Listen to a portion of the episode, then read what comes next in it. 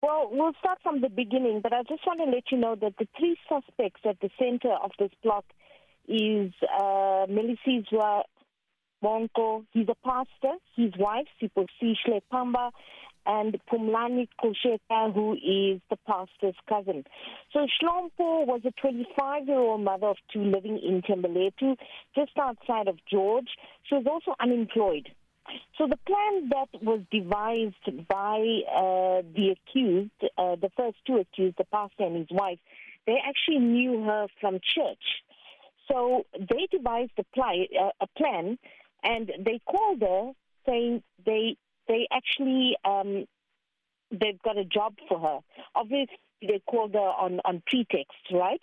Saying that they have a job for her and uh, she needs to go for an HIV test for this job application. In the meantime, it was for insurance purposes, you know, that she had to go for the blood test. And she complied. And that was on the 4th of uh, July 2018.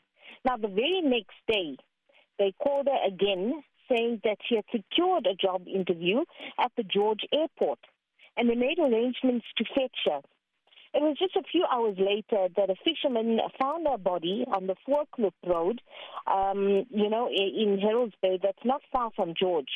She was stabbed in the neck and the chest several times.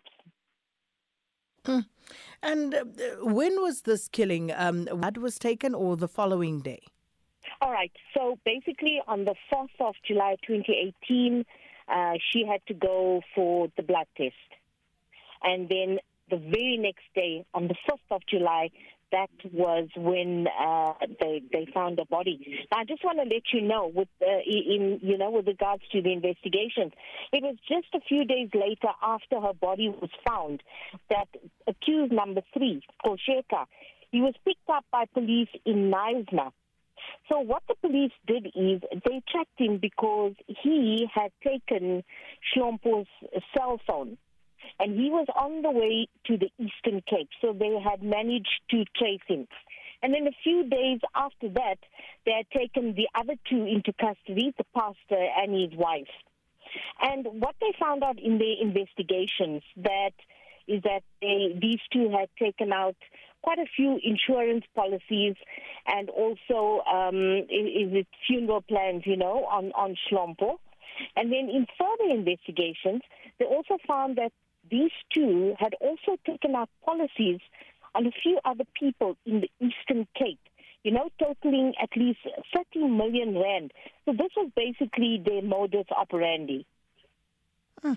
It sounds so, so, so scary and so unreal. And um, with regard to any of the other people whose names they had taken policies out on, uh, do we know whether these people knew them in any sort of way, whether they were uh, related to them, or was it a similar case to uh, what happened to Hlompo? It is actually quite sim- similar. So, what the story is is that uh, this pastor, this pastor had initially come from the Eastern Cape, where he was part of a church. So he knew these people, and he had gotten his wife to to do the same thing. You know, phone insurance companies, and you know, uh, uh, and and and get these policies. So these people in the Eastern Cape, because there were charges against them, um, us and his wife, you know, because of the people in the Eastern Cape, what they decided was to to do one trial you know, in George.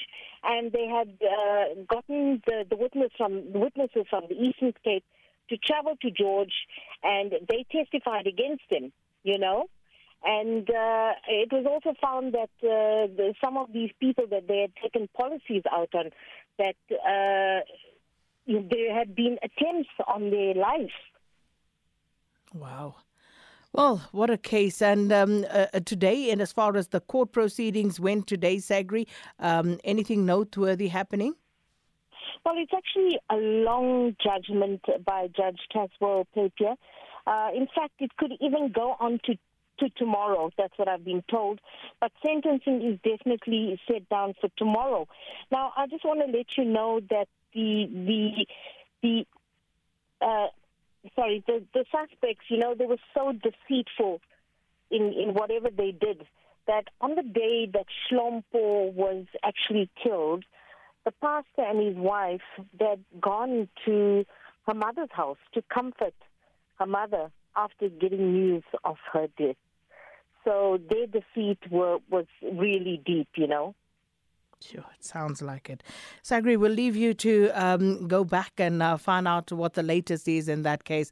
Uh, Sagri Chetty, our reporter out in George in the Southern Cape, uh, the story, what, what a horrible story. A pastor um, and uh, th- the pastor, incidentally, uh, 30 years old, uh, Melisizwe Mongo from King Williamstown, um, alongside his uh, fiance or wife, uh, who is said to have perpetrated uh, this with him. And uh, she is uh, Siposile Pamba, 23 years old, and the pastor's cousin, uh, Pumlane Koshega, who's 28 years old. These are the people who perpetrated this heinous crime on the mother of two and of course, others uh, who were slightly lucky because attempts were made on their lives, but unfortunately, but fortunately for them, um, did not succeed.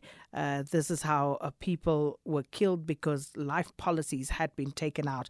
And uh, just incidentally, I was reading that the life policies that were taken out on uh, Hlompo Mohapi's life, uh, there was an insurance policy, two life insurance policies, one worth three million, the other worth two hundred thousand, and a funeral policy worth fifty thousand that was taken out on Hlompo Mohapi's life. So we'll leave that one there.